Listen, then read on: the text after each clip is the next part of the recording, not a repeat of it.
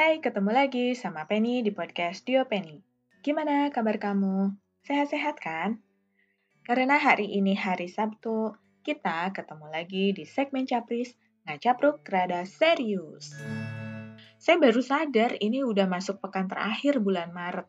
Sabtu depan udah masuk bulan April ya. Karena ini pekan terakhir, Caprisnya masuk ke tema The Power Song dong ya. Apakah The Power Song saya kali ini yang pengen saya bagi sama kamu?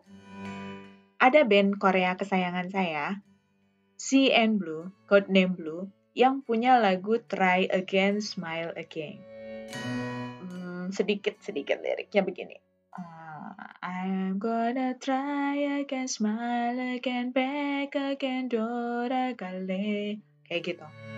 Kalau ditanyain kenapa CN Blue jadi band kesayangan saya, saya cuma bisa jawab kenyang alias just because alias karena. Dan kenapa lagu Try Again, Smile Again punya makna tersendiri sampai jadi salah satu power song saya. Sebenarnya banyak ya lagu-lagu CN Blue yang jadi power song saya, tapi ya kan saya nggak akan spill semua sekarang gitu. Satu-satu aja, biar episodenya banyak. Lagu aslinya sih dalam bahasa Korea ya. Saya akan spill terjemahnya dalam bahasa Inggris. I can get pressure at times. I'm gonna try again and back again. I'll try it all night. Let's go. More. Bigger halls and albums. Don't lose my first intention. I never lose myself every day. I can get pressures at time, but I am strong and I try to sing all night. Sebelum jadi band sebesar sekarang, CN Blue tuh dulu pernah jadi band yang ngamen di pinggir jalan sewaktu mereka masih menjalani masa-masa training mereka di Jepang. Jadi seperti yang kita tahu, kebanyakan band-band Korea itu menjalani trainingnya di Jepang. Uh, for your information, kalau kamu belum tahu CN Blue, CN Blue itu bukan boy band yang dancing-dancing gitu, mereka pegang instrumen.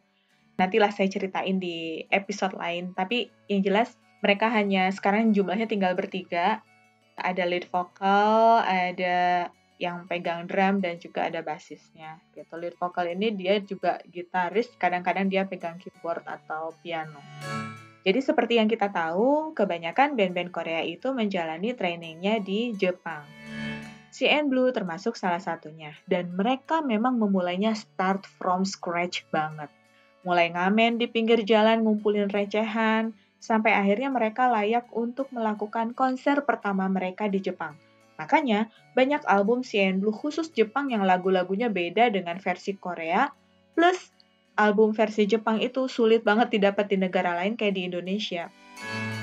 Tapi belakangan ini saya lihat album versi Jepangnya udah mulai dijual di iTunes Indonesia sih. Cuma saya belum beli album-album Jepangnya aja.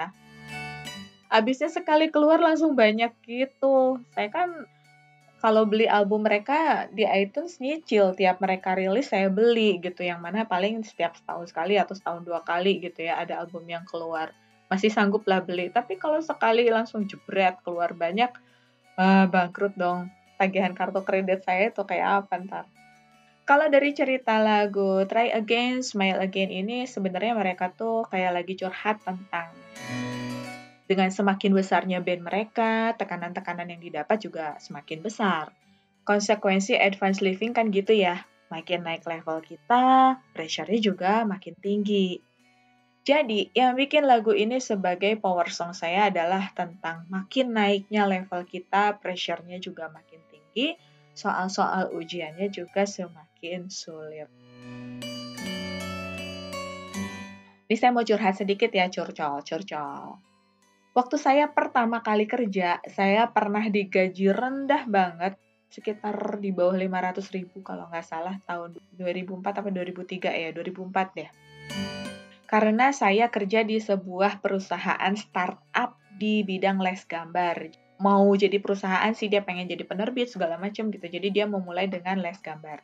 Saya gurunya bukan, saya jadi sekretaris ownernya lah ceritanya, sekretaris perusahaan kerja saya tuh nerima telepon dan sebagainya. Jadi saya tuh jadi sekretaris iya, jadi resepsionis iya, jadi bola jadi segala macam dan ngepel juga gitu ya dengan gaji hanya 450 ribu. ketika di tahun itu UMR adalah sekitar 800 ribu apa ya saya lupa. Jadi memang si perusahaan ini masih bergerilya judulnya. Muridnya juga baru 4-5 orang kayak gitu. Modalnya sebenarnya gede modal awal mereka. Tapi kayaknya karena ownernya nggak ikut memperhitungkan gaji karyawan dalam pengeluaran operasional, jadi selama enam bulan saya kerja, saya hanya digaji tiga bulan pertama aja. Tiga bulan sisanya sampai sekarang belum dibayar. Berapa tuh utang si owner itu ke saya sampai hari ini? Udah berapa belas tahun yang lalu kan? Saat itu saya juga sambil kerja serabutan ngajar les sekitar tiga anak di daerah yang berbeda-beda. Lalu ibu saya tuh berharap saya mulai nabung untuk biaya pernikahan yang saat itu nggak lama lagi. Karena itu kan udah mau masuk 2005 dan saya akan menikah di tahun 2005 gitu. Tapi begitu ibu saya tahu bahwa saya digaji rendah, udah gitu, tiga bulan terakhir nggak dibayar, ibu saya marah lalu nangis. Ibu saya tuh tampak terluka karena saya kerja sambilan buat ngongkosin kerja di perusahaan startup itu. Kan bego banget ya. ibu saya marah banget. Mendingan kamu tuh ngambil murid aja, maintain muridnya dengan baik, dan kamu bisa nabung daripada kamu kerja sambilan tapi untuk ngongkosin kerja kamu di sana dan memang saya tidak gain apa-apa. Saya nggak belajar apa-apa dari dari perusahaan startup itu karena nggak ada ilmu baru yang bisa saya serap dari sana gitu. Jadi memang buang-buang uang iya betul buang-buang uang, buang-buang tenaga. Maka ya udah gitu akhirnya karena ibu saya murka dan nyuruh saya resign, tapi saya saat itu juga saya bingung karena saya kasihan sama owner.